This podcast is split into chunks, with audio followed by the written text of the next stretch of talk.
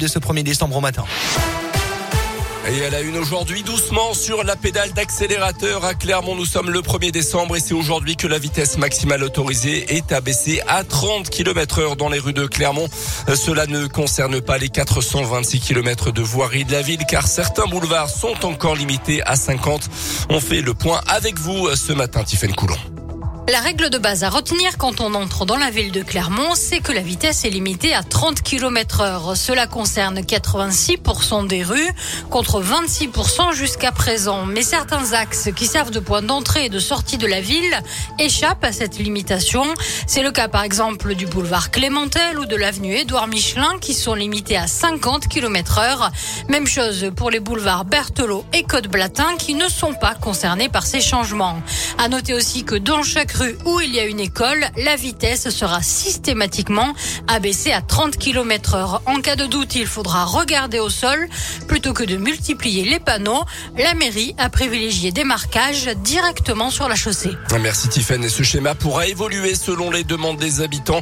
À noter que le tramway n'est pas concerné par cet abaissement de vitesse. Les bus rouleront à 30 km heure quand ils seront dans le flot des voitures et à 50 lorsqu'ils auront leur voie dédiée. Toutes les infos et les détails des axes concernés à retrouver sur radioscoop.com. Un individu de 28 ans jugé jusqu'à aujourd'hui pour un coup de poing mortel à Clermont en juin 2016. Ce père de famille avait frappé un homme de 44 ans qui avait heurté violemment sa tête contre un trottoir.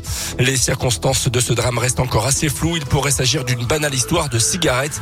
L'homme décédé était très apprécié dans le monde du rugby. Il était à l'époque arbitre au sein du comité Auvergne. L'accusé en cours jusqu'à 15 ans de réclusion criminelle. Le calendrier de distribution du chèque énergie est connu. Ce bonus de 100 euros qui doit aider près de 6 millions de ménages modestes à absorber la hausse des prix de l'énergie. Chez nous, dans les départements de la région, les chèques seront envoyés la semaine du 13 au 17 décembre. Ils seront dans vos boîtes à lettres 2 à 4 jours après les envois. La situation sanitaire est en train de s'aggraver, a prévenu Olivier Véran hier avec une moyenne de contamination qui pourrait bientôt dépasser celle du pic de la troisième vague de l'épidémie. Au cours des dernières 24 heures, plus de 47 000 nouveaux cas ont été enregistrés en France selon les derniers chiffres de Santé publique France.